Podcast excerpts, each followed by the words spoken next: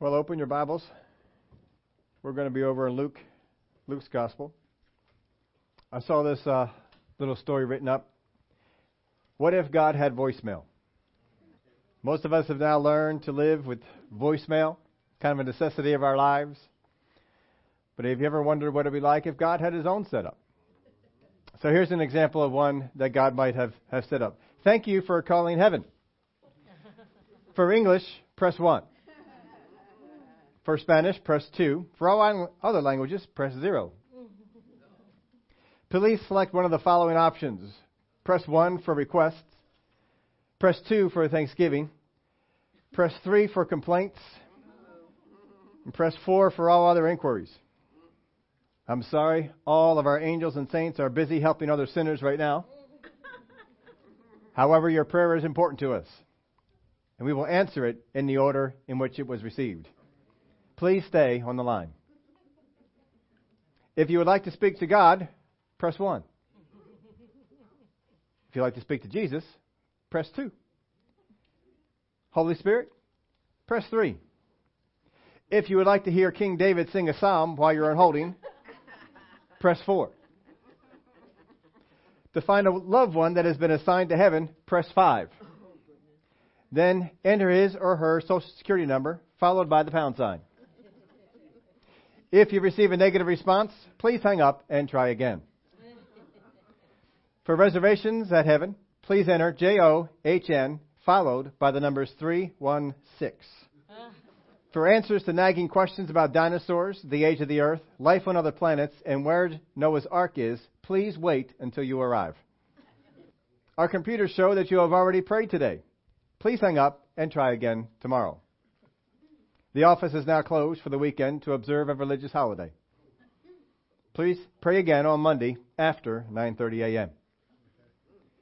If you are calling after hours and need emergency assistance, please contact your local pastor. Thank you, and have a heavenly day. well, thank God we don't have prayers to go that way. Thank, thank the Lord that He has given us some things in His Word, and even though technology may change, the way we reach heaven is still the same. We've been talking about power and authority and looking at the difference between each. We're kind of bouncing back and forth between power and authority instead of just dealing with one at a time. We're going to be back over in the area of authority. Last time we were over at power. Remember, we told you this power needs connection, authority needs confidence. We looked at the, la- the, the lame man, the pool of Bethesda, last time. We saw that Jesus is not attracted to those in need, but to those in faith. He does not assume by our actions that we desire to be healed, but by our obedience to his commands. But our actions that we take sometimes yields a specific command from God to obey. Remember we saw the man? He kept doing the action of coming to the pool. Even though other people had to bring him, even though other people, he had to set it up with other folks to, to do this. Even though when he got there, he saw other people who got into the pool and got healed, and he did not, and he had no one there to put him in, he still came. We talked about how that is a repetitive action, how we have a routine, and we need to respect that routine. We need to stay with that routine. When we have a ministry, when we do something for God and there's a routine to it, do not downplay it, call it legalism or anything like that. When you have a routine that God has given you, you stay with it. Now, there will be times that you veer off of that routine. But in order to veer off of routine, you must have one. In any ministry that you're at, you will find that you have a routine. Not just this church, but other churches. You need to honor that routine. You need to stay with that routine because as you continue to go through the routine, all of a sudden a command may come, a special command, and, and that command needs to be followed. When you do follow it, power comes. That's your connection to the power source. We use the worship team as an, as an example. You folks have a routine. You have a routine we put you through on, on Sundays a routine at the at the practice. You have a routine as far as the things that you need to bring, the things you need to do to prepare. It may be the same each week, different songs, but it may be the same. Same type of preparation, the same type of places you go to, the same things you need to bring, all these sort of things. But if you don't follow the routine, how can God give you something specific beyond that? The better you know what the routine is for that particular Sunday, and I don't just mean routine like we're going to do three songs, we're going to do the first, second, and fifth verses. We're not talking about that kind of routine. We're talking about that God has given you four or so songs to, to, to lead people in worship in. And as you are going through, you know those songs. You also know other songs. And as you're going on through, God may say, go this direction. And you can listen to that. You can, you can follow what it is that God is, is doing because you're prepared. There's preparation that you, that you need to have, that you need to go on. Well, we saw that this lame man at the pool of Bethesda kept doing this. And then all of a sudden, Jesus looks to him, and of course, he says, Do you want to be made well? And he doesn't really answer the question. He goes on, but talking about what his obstacle is to health, to uh, to getting in the pool. Because the pool was stirred up by the angel, there was a connection made once the first person got in. Connection was made to the power, and they got healed. I have no man to put me in, he said. And he said, Rise, take up your bed, and walk. We looked at some particular things that the Word of God said about how he responded to that. Got into that last week.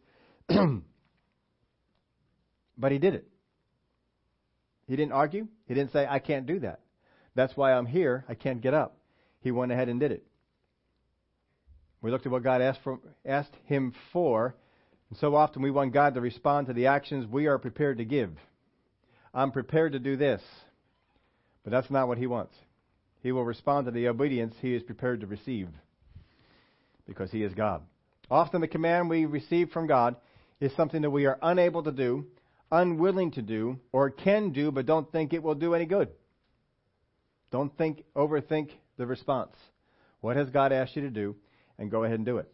In Luke chapter 5 beginning at verse 1, so it was as the multitude pressed about him to hear the word of God that he stood by the lake of Gennesaret and saw two boats standing by the lake, but the fishermen had gone from them and were washing their nets.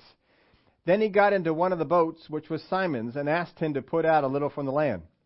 And he sat down and taught the multitudes from the boat. Now it says that there were two boats there. There was no one in the boats. They're over there washing their their um, their nets. If you want to find out who owns a boat, the fastest way to find that out is get in it. Right? If you get in the boat, who's going to come to you? Hey, hey, buddy, what are you doing? Why, that's my boat. Why are you in my boat? Right? You're going to do that sort of thing. So he saw two boats. He picked one of them. Happened to be Simon's. And so then he asked him, once he found out who the owner of the boat was, and he's probably looking for it. He's getting in the boat to find out who the owner is.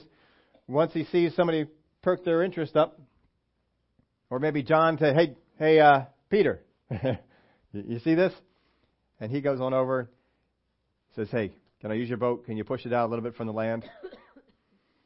And he sat down and he taught the multitudes from the boat. So this is the first request he makes. Can I use, I'm paraphrasing it, but basically he's saying this Can I use your boat? There is no promise of a harvest.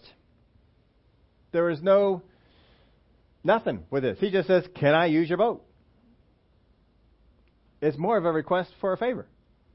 Hey, I need a favor from you. Do you mind if I use your boat. Peter submits to the request based on what? What causes Peter to submit to this request?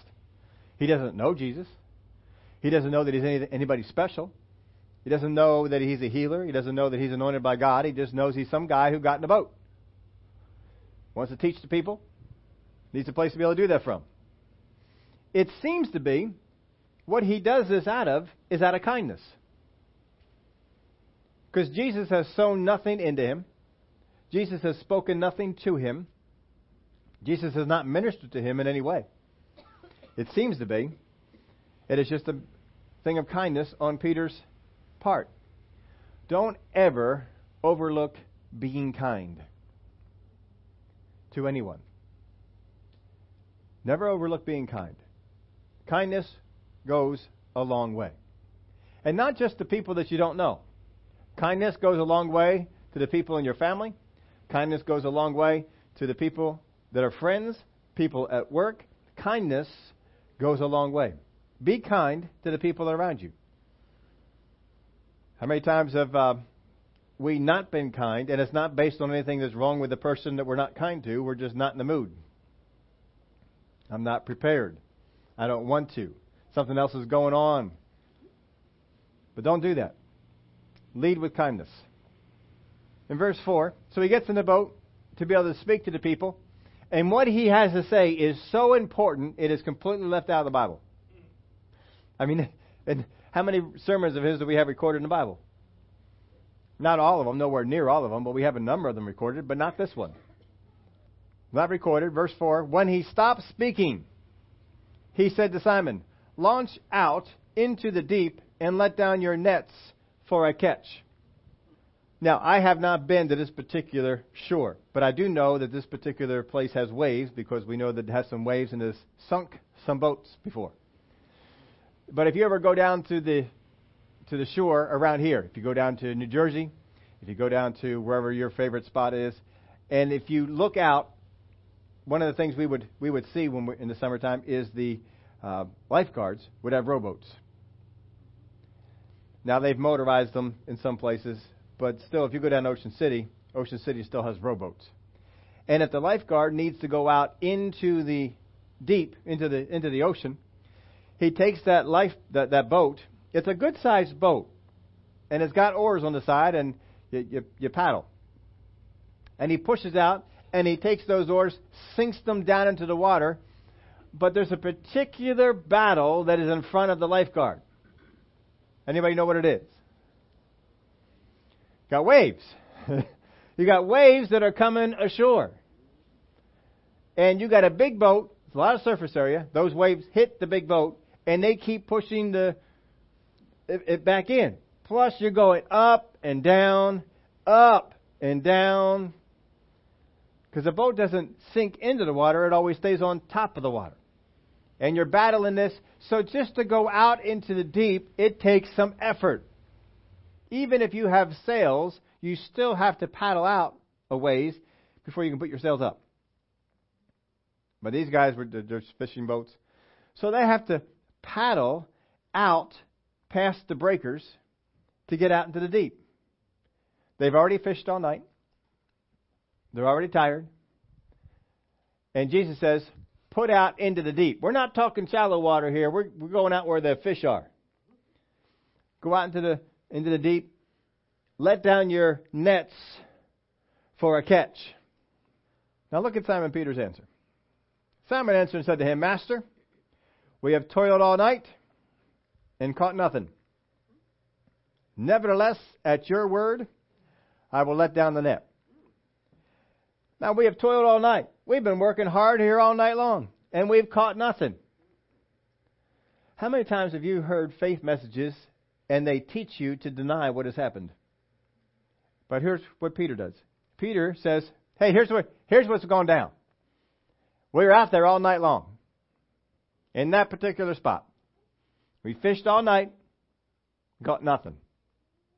Nevertheless, at your word, we'll go out and do it again." Now, do you get from his response that he have that he has high expectations? I get from his response that he has low expectations. But we're going to go ahead and do it because I like you. Because your message ministered to me. Because I see something. Whatever it is, we're going to go ahead and humor you. We're the fishermen.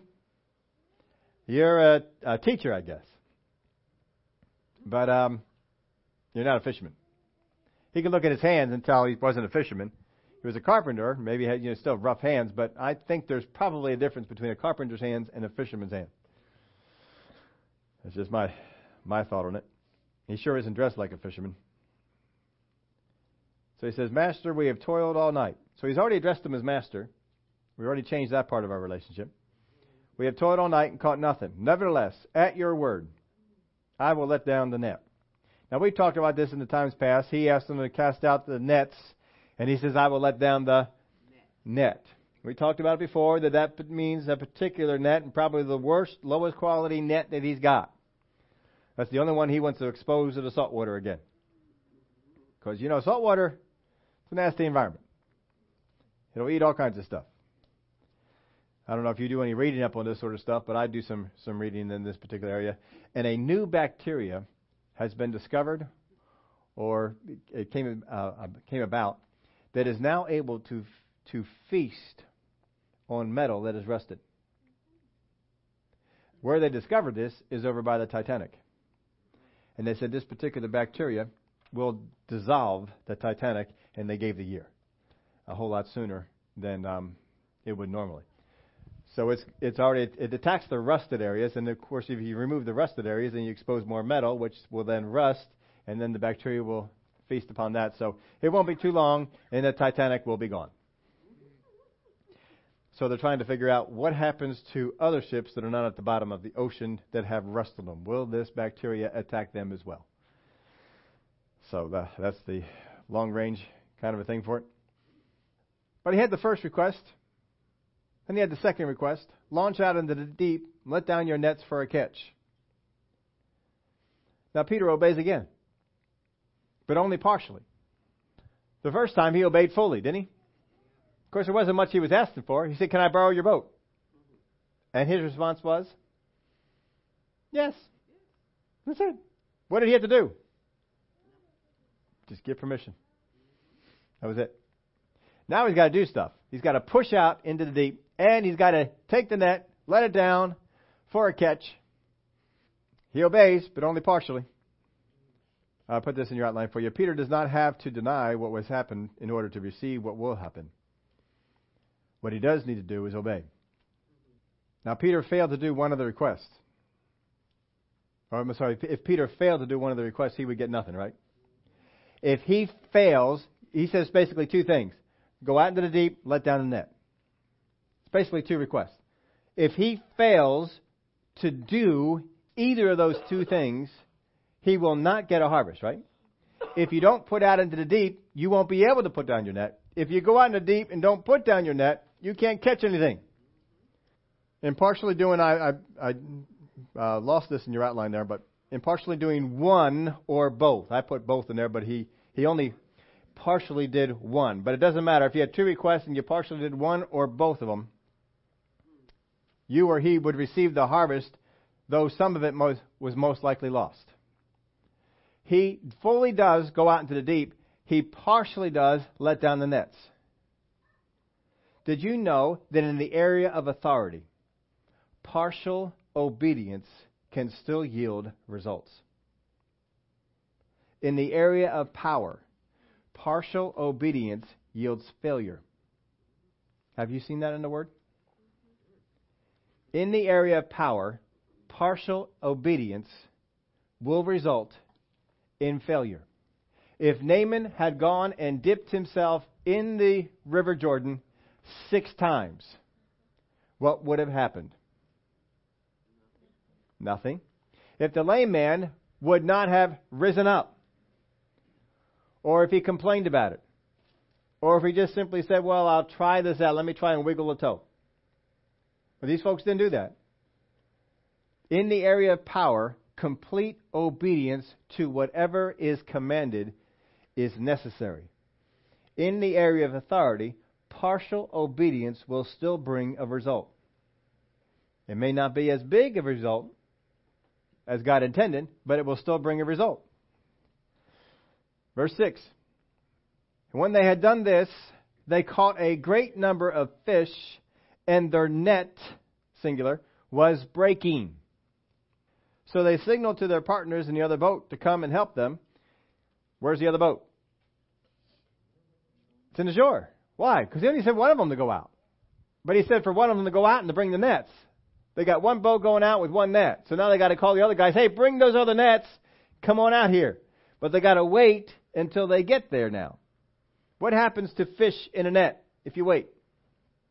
The ones that can get out, they're going to get out. So we've lost some of the harvest. Now, if the harvest filled up one net, what would it have done with two? What would it have done with three? See, partial obedience, they still received all that God could give them. But because of partial obedience, it closed the door on, on the full harvest. Don't think that just because you partially obeyed God, that God is holding a grudge against you and is not going to not going to help you out. Jesus is very aware that they took a net, that they lowered a net, but that he called for nets. So why why did he say to the fish, "Don't go in"? And if they go in and say they said, "Ah, we told you there wouldn't be anything here," he said, "I didn't tell you to let down the net. I told you to let down the nets." But he doesn't get into that with them, does he? Their one net they brought is full. We talked about this before, but if don't you think God knows the capacity of that net? Why doesn't God give him a responsible harvest? Right? I mean, one that won't break the net. Shouldn't God do that? Shouldn't God give you something that you can handle? Apparently, He doesn't think so. And their net was breaking. So they signaled to their partners in the other boat to come and help them, and they came and filled both the boats so that they began to sink. All right, now they got everything in the water, but they're sinking. Is that good? You can lose the whole harvest if you sink. Doesn't God know how much their boats would hold? Why has He given them so much? On partial obedience. When Simon Peter saw it, he fell down at Jesus' knees, saying, Depart from me, for I am a sinful man, O Lord. For he and all who were with him were astonished at the catch of fish which they had taken. Now, you know, it's got to be a pretty good catch of fish for a fisherman to be astonished. Fishermen are known to embellish some things. There, I like that commercial they have on the TV. I don't know what they advertise on there, but the guy who's telling the, the tale of this huge fish that he caught and the battle that was going on. And just in the middle of the story, his uh, buddy on the boat, where do you want me to put your fish? And he's got this little tiny thing on the end of a string. That's a great commercial. For he and all who were with him were astonished at the catch of fish which they had taken. And so also were James and John, the sons of Zebedee, who were partners with Simon.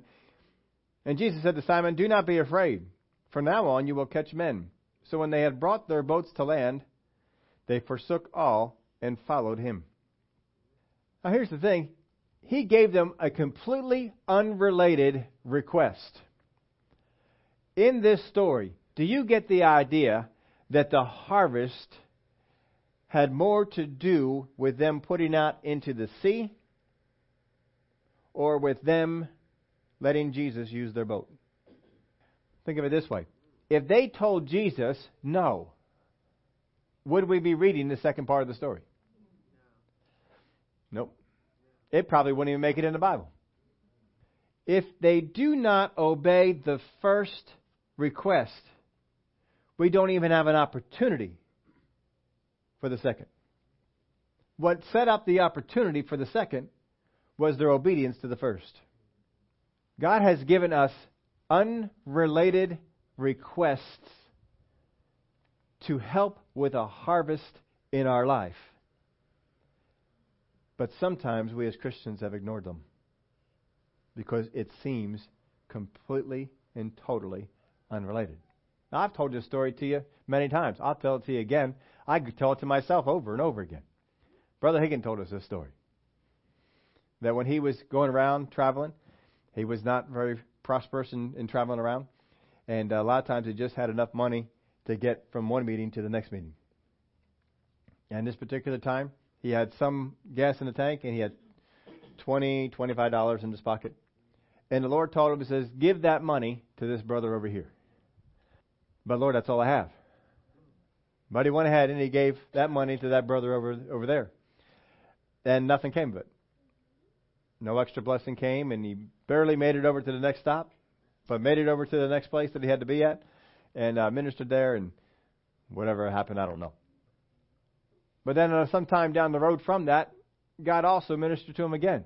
And whatever money he had in his pocket, I don't know what it was, $30, $40, whatever it was, give that to that brother or sister over there.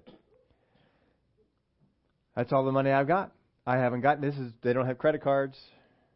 That's all I've got. I've got to get to my next stop.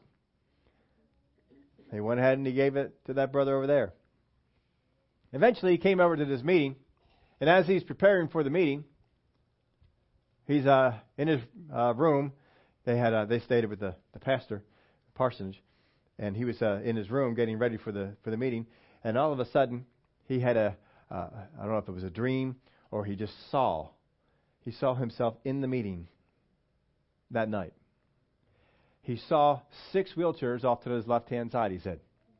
He saw himself go over and lay hands on all six people. He saw how he prayed. He saw how he ministered. He saw what he did.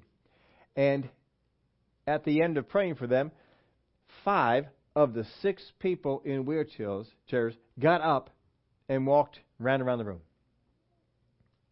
Five of the six. That night, he goes into the meeting. And just as he had seen it earlier in the day, he saw the six wheelchairs over on the side of the meeting.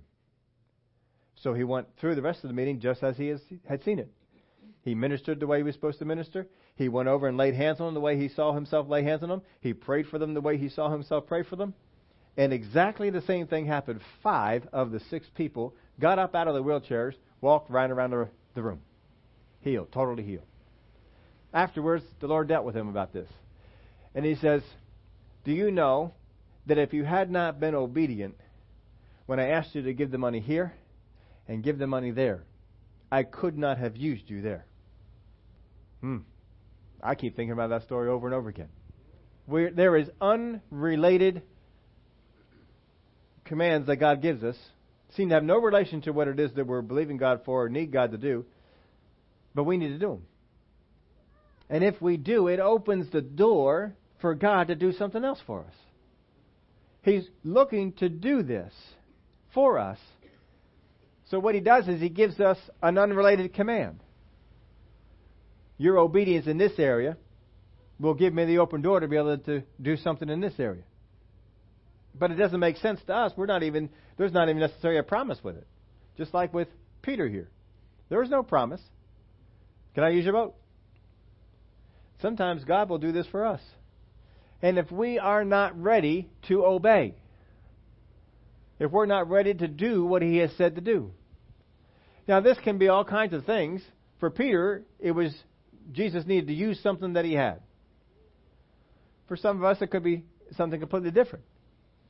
We just got to listen to, to what it is. He may be calling for us to come in line in obedience in an area in our life that we have not yet. He may be calling for us to step out in an area of prayer or study of the Word that we have not stepped out into yet. He may be calling for us to look for opportunities to minister to people that are on our workplace, in our neighborhood, wherever it might be, that we had not stepped out and looked at yet. These things can be all over the place, but what you will know is that down on the inside of you will come the knowledge do this. Yield in this area, whatever it might be. And then, of course, reasonings will come to you as well. Well, that hasn't mattered so far. Well, why should I? And these kind of things will come in, and we can reason ourselves out of it. Just like people in the Bible could have reasoned themselves out of it. Why should I let this guy use my boat? Glad. I guess he's probably glad that he did. They caught a great number of fish. Net was breaking. Filled up both boats. They were all astonished at the, at the catch. He says, Do not be afraid, for now on you will catch men. So when they had brought their boats to land, they forsook all and followed him. When they brought their boats to land, they forsook all and followed him. Now understand, Jesus is on the boat with them. Remember, what, did he ask to use? The boat. And then what does he say to Peter after he uses the boat? put out to the deep. Jesus never got off the boat. That's why he's able to, to interact with Jesus out there before they got to land. So when they brought their boats to land, they forsook all and followed him. Here's the interesting part about this story. You got to think of the whole picture to here to see it. Did God just bless them with a true, true, truly large harvest? What did they do with that harvest? They forsook it. Didn't they? If they left all, that would be the boats, the nets, the business, would that not also be the fish? They forsook all and followed him. Now, there's probably other people in the same business as they are, or people that were in because their business continued to go on once they left, and they probably took all those things in and sold them and, and got something for them. But as far as Peter, James, and John, they got nothing out of the biggest harvest they'd ever received. They forsook all, followed him. Sometimes God has blessed us with some things, and we say, I can't let go of this. God just blessed me with this. Hmm. They forsook all and followed him. I already told you this, but many times Christians miss it on the first unrelated request. What has God asked you to do in the area of obedience that you haven't done yet? We've missed it on the first unrelated request. Now, is this authority or power? This miracle is done by authority. Because we're not creating anything. We don't need the power of God to do this. Fish are something that is under the authority of God. And Jesus apparently is able to command them to um, get in the net. I wonder if Jesus was working on the fish the night before. Fish, avoid the net. Of course, fish want to avoid the net anyway. Avoid the net. And um, I don't know if they did that or not. But they jumped in the net this time, and fish don't do that. Fish do not do that. Now, how many have ever had a freshwater tank? Anybody ever had a freshwater goldfish tank? You know, tetras, um, things like that. If you have a problem with a fish in a freshwater tank, what you do is you take your net and you go into the fish tank and you get the fish and you pull it out. If a fish dies in a freshwater fish tank, you take your net, you go in, you catch it, and you bring it out. That's what you do. I don't have a freshwater fish tank. I have a reef tank. In a reef tank, there is no such thing as catching the fish. Because of the way the reef tank is done, you got all the rocks and all the things that are on there, and the corals. You got to be careful not to knock the corals over, not to hurt the corals, and you got the rocks. And the fish know when the net comes in, you go in rocks.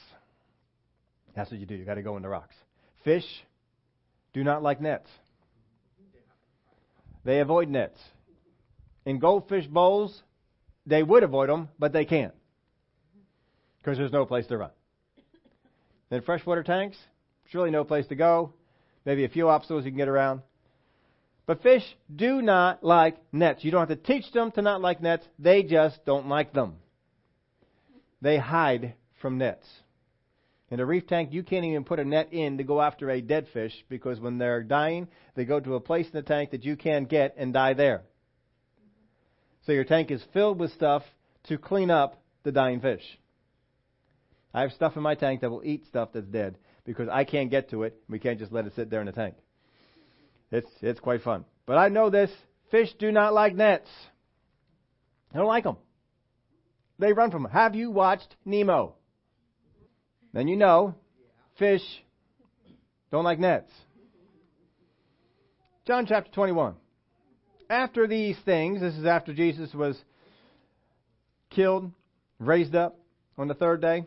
After these things, Jesus showed himself again to the disciples at the Sea of Tiberias. And in this way he showed himself. Simon Peter, Thomas called the twin, Nathanael of Cana in Galilee, the sons of Zebedee, and two other of his disciples were together. Simon Peter said to them, I am going fishing. They said to him, We are going also. And they went out and immediately got into the boat. And that night they caught nothing. So the boat is still there. Somebody else has it, somebody else is using it, and though they left it, they still have access to it. And so they go back and they gain access to the boat. Let's go out. Let's go for some, let's go fishing. And they go and they fish and they caught nothing. Now for most of us, we would think, ah, oh, deja vu. But how many times do you think they have probably gone fishing and caught nothing? And then nothing happened. So it's not necessarily something that you would d- jump out at you. But the, when the morning had now come, Jesus stood on the shore, yet the disciples did not know that it was Jesus. Then Jesus said to them, Now, take think of this from the disciples' point of view. Who is saying this to them? No, some guy on the shore. Right? They don't know it's Jesus, but some guy on the shore is telling them, Children, have you any food? They answered him, No. And he said to them, Cast the net on the right side of the boat, and you will find some. Where are the fishermen at? They're in the boat. Where are the non fishermen at? They're on the shore. If you are Peter, if I'm Peter, this is what I'm saying. I'm saying to John, yeah, here's another guy who knows how we ought to do our job and can do our job better. I don't see him having any boats. I don't see him out there fishing. Couldn't you have that attitude? Has anyone ever tried to tell you how to do your job better who has never done your job? What's your response when they do that? Does anybody welcome their input? Oh, man, I really appreciate that input. Boy, I am glad uh, uh, about that. I didn't watch any of the football games yesterday, but I heard that Aaron Rodgers and the Green Bay Packers lost the game. Do you think Aaron Rodgers will have people come up to him today and say, Why didn't you do people who have never played football? People who couldn't throw the football 10 yards. People who have never faced a linebacker trying to take their head off are going to tell Aaron Rodgers how he could have played a better game. And what do you think Aaron Rodgers' response is going to be to that? So they don't know that this is Jesus. They just think it's some guy on the shore who's poking their nose in their business.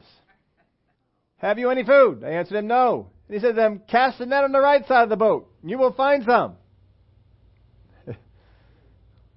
Now, the first time they did this, it wasn't which side the net was on. The net just had to be in the water. So they're fishing on this particular side. What if they had already put it on the right side? And now they worked it on the right side, now they're working on the left side. There's one other note I, I kind of think about with this one. They say put it on the right side. If you are on a boat, is there a right side to the ship? There is not. I'll ask my, my Navy folks, what's the right side of the ship? Is that starboard? All right. Right side of the ship? That's starboard. You don't say right side of the ship to a Navy guy. He's going to laugh at you. You don't say the front. You don't say the back. They have words for all of them. Unique to a boat. And if you don't speak in that language, you have identified yourself as a non fisher, a non boat person. And you, being unskilled in the area of boats, are going to say, and don't say, well, they didn't have that language then. Go read Paul. How does Paul describe the boat? He uses correct terminology. If Paul knew correct terminology, don't you think Peter, James, and John did? So here's Jesus on the boat. Throw it on the right side. The, the what side? we got a novice here and he's telling us how to fish. Put it on the other side of the boat. Can you believe that? How stupid do you have to be to think that all the fish are on the right side of the boat? Because we're on the left side of the boat. The fish aren't here, but if we put it on the right side, but they don't know that it's Jesus. And he says, put it on the right side of the boat. And they do it. I think that's amazing. So they cast, and now they were not able to draw it in because of the multitude of fish. So they throw it on the right side, and now the thing is full. Full. Nothing all night. Nothing. Nothing. Put it on the other side of the boat. All kinds of fish are in it. They just did it. Therefore, the disciples, the, therefore that disciple whom Jesus loved, who do you think that is? said to Peter, It is the Lord. Now, it's, it's, it's interesting to note when we saw the first story of the fish, who wrote about that? Who wrote that? Remember what, what verse we were in? Luke wrote about that. Luke. Luke's not a fisherman. Luke is a doctor. Who were the major players involved in the first story? Peter, James, and John. How many of those guys wrote a gospel? If your response is one, John, you would be wrong. The response is two. James did not write a gospel, but Peter did. It's called the Gospel of Mark. Because Mark got his stories from Peter. So when you see the Gospel of Mark, it's really Peter's account as he gave it to Mark, and Mark wrote it down. So two of the guys involved in the first story wrote Gospels, and neither included it. Isn't that interesting? The one who included it is Luke, who at best was on the shore. The guys in the boat, they didn't write about it. Just something interesting here. But John's the one who writes about this one. He's one of the ones in the boat. He's the one that Jesus loves. And he's the one who recognized it is the Lord. He's basically saying this I was the first guy to realize that. Nobody else quite figured it out quite as fast as I did, but I figured it out. I said, It is the Lord. Now, when Simon Peter heard, heard it from who? Heard it from John. Basically, he's saying this. When, when Peter was enlightened because I told him that it was the Lord, he put on his outer garment, for he had removed it, and plunged into the sea. How many of you folks put a coat on before you go into the water? Not what you're supposed to do. But the other disciples came in the little boat, for they were not far from land but about 200 cubits, dragging the net with fish. Then, as soon as they had come to land, they saw a fire of coals there and fish laid on it, and bread. He's already got fish, and he wasn't even in the water. Jesus said to them, Bring some of the fish which you have just caught. Did they catch it? Really? They caught they were out there laboring and working all that all night long, caught nothing. Jesus says, Put it on the right side, and then they catch it. He says, The fish you just caught. Yeah, the, the ones you helped us to catch? Simon Peter went up and dragged the net to land full of large fish, 153. Not just fish, large fish. I don't know what a large fish is to a fisherman, but it's not a sunny. It's a large fish. 153. And although there were so many, the net was not broken. Two things you can learn from this. One, they were probably using the good net. And two, when you fully obey what God says, your harvest will be bigger. Jesus said to them, Come and eat breakfast. Yet none of the disciples dared ask him, Who are you? knowing that it was the Lord. Jesus then came and took the bread and gave it to them, and likewise the fish. He came and, they, and he fed them. Now we find out that this is the third time he had appeared to them.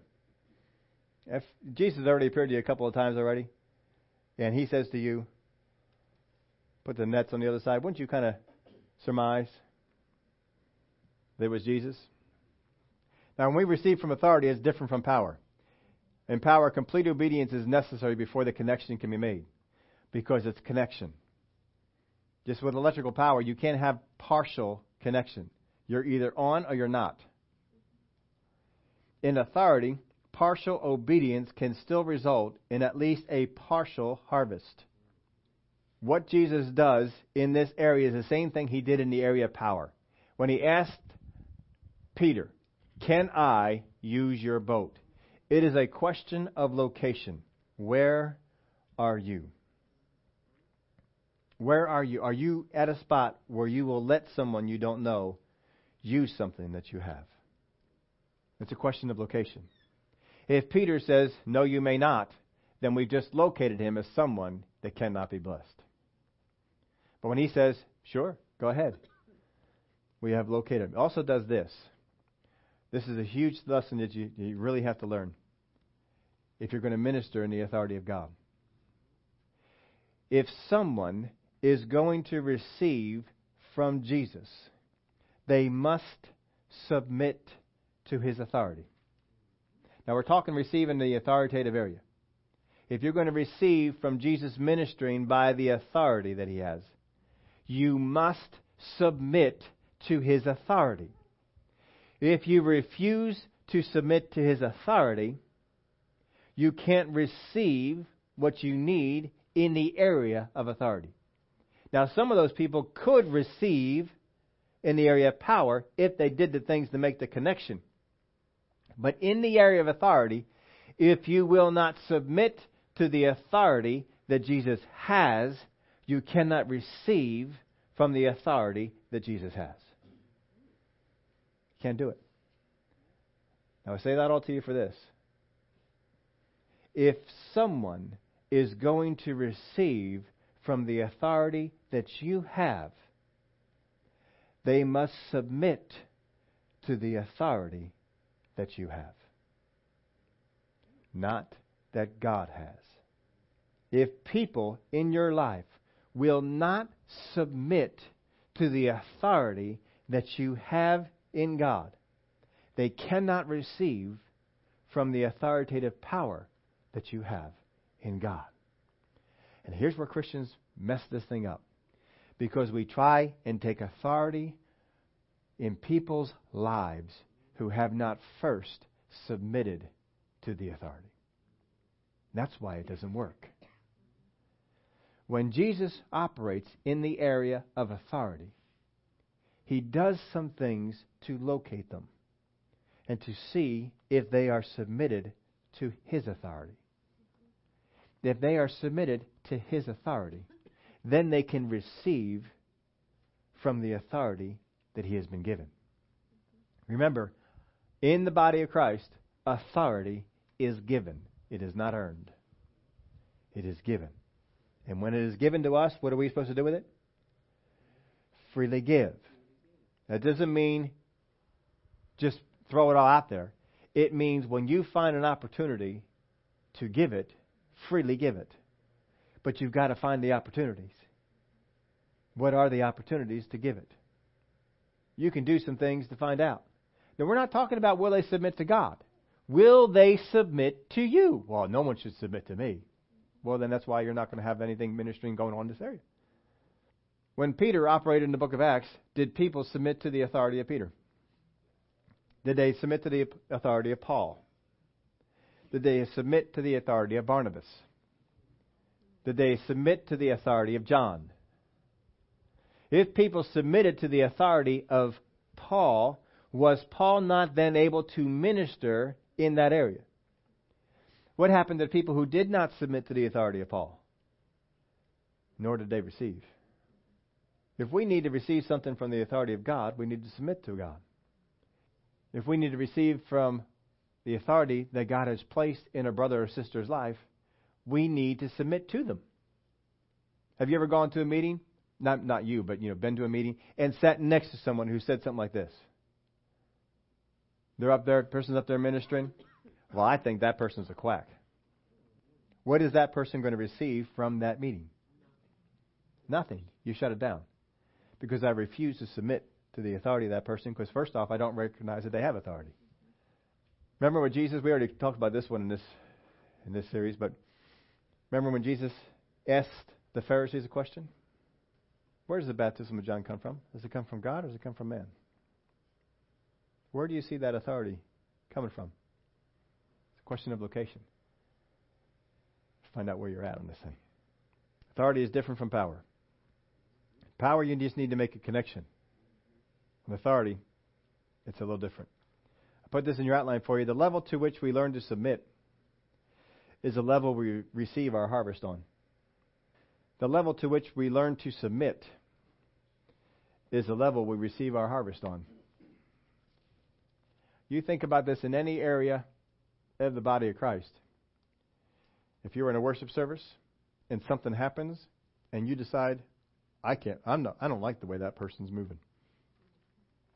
I don't like the way they're dressed.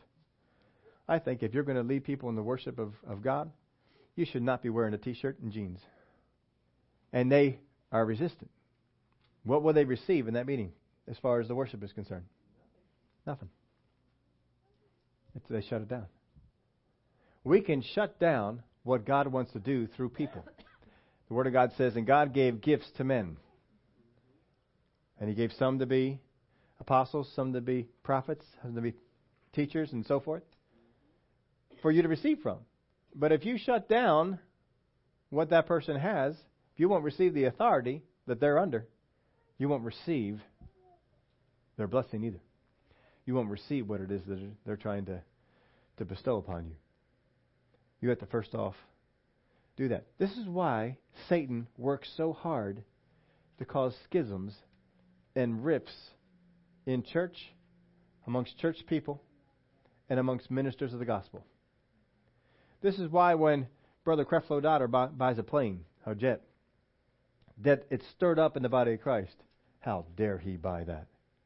Because if I can get you to sub, to not submit to his authority, you will not receive what his authority brings. You name the minister, it doesn't matter who it is, whoever it might be. If the devil can get you to not submit to their authority, he can keep you from receiving the gifts that God gave them. I understand ministers come on through. They may say something you may not like. They may dress a way that you don't like. They may talk a way that you don't like. They may act a way that you don't like. But until that bothers you, you can receive anything from that person. As soon as the door is open and it bothers you and it hinders you, you will not receive what that person has to give. And you will not be blessed with what God wants you to be blessed with. That's why submission is so important. We have to understand these things in relationship to, to our life. There's authority and there's power. What is yielded in the area of authority is not yielded in the area of power. What is yielded in the area of power is not yielded in the area of authority. They are different, they are separate, and they are there to minister to different needs. What is it that you need to minister from or to? In the pharmaceutical area, when I was back in my microbiology days, there's a there's a third group outside of this. It's very small, but basically all the bacteria was put into into two categories: gram positive and gram negative. Is that new terminology for anybody? Anybody ever not heard that term, terminology before? Gram, poly, uh, gram positive and gram negative bacteria. When they develop uh, medications, a medication will attack either a gram positive or a gram negative. Now, it's been a while since I've been in it. I believe penicillin is a gram positive medication. Are you, Charlie's not? Okay, good. I got that one right. He's got more medical training than I do. So, if you take penicillin and try and attack a gram negative bacteria, it will fail. As powerful as penicillin is. If you take authority and try and put it into an area where power is needed, it will fail. If you take power and try and put it where authority is needed, it will fail. God has covered all the things that are out there that can hit you by giving you authority and power. All you need to know is what do I need?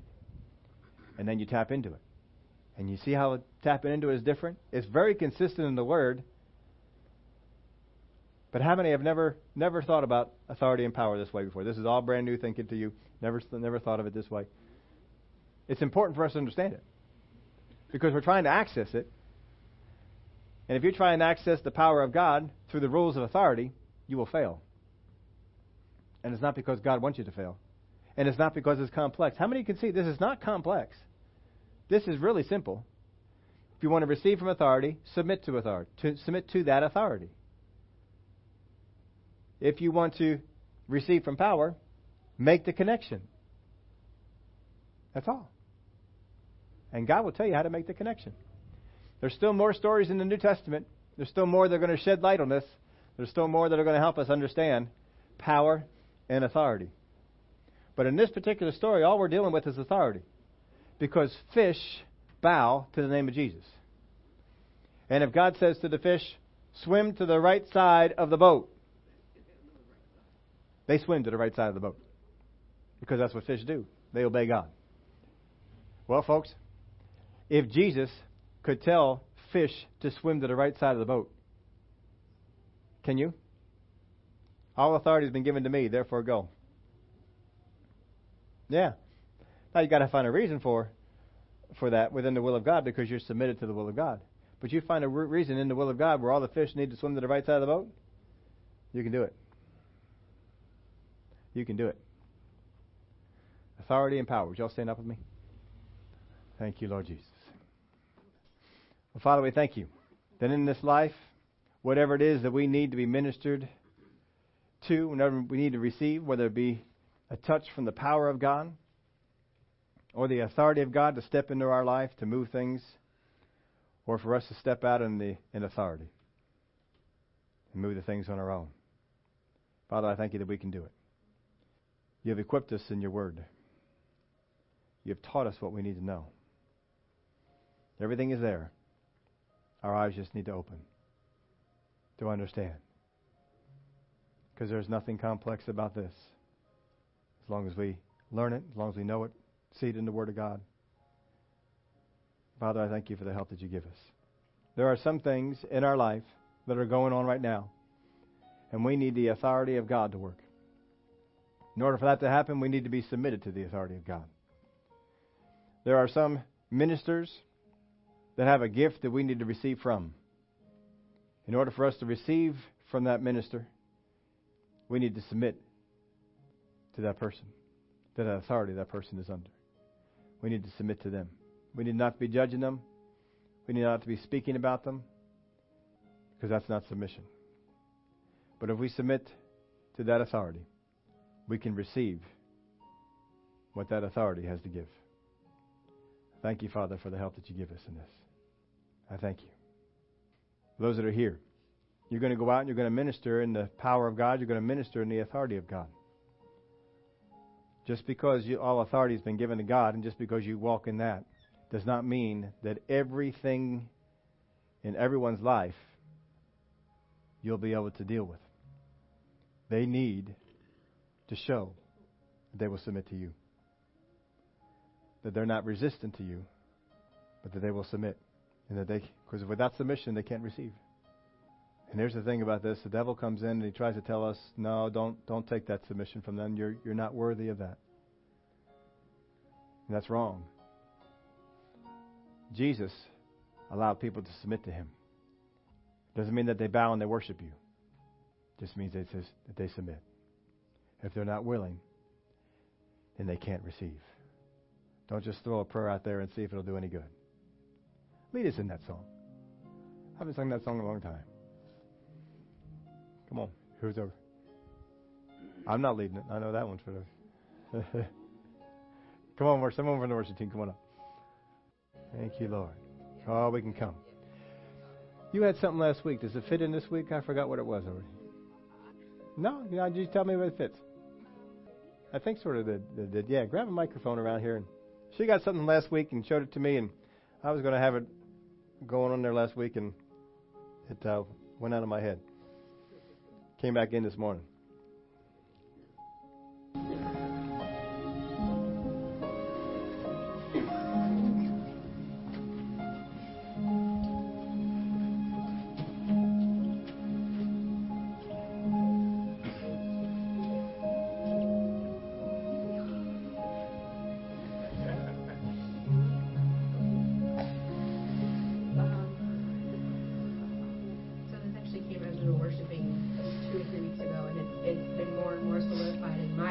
today as we were in worship. But um, God was talking to me and he says, Don't let the rocks cry out in your place. And that kept hitting at me. And I'm like, Okay, I've heard this before. And so um, he explains it and he says, They won't cry out in a pleading voice. Oh situation's too big. No, they will cry out with a mighty voice of praise and adoration. Of Abba Father, you alone are worthy of praise. They cried out aloud, they cried with a loud voice of praise to bring down the wall of Jericho.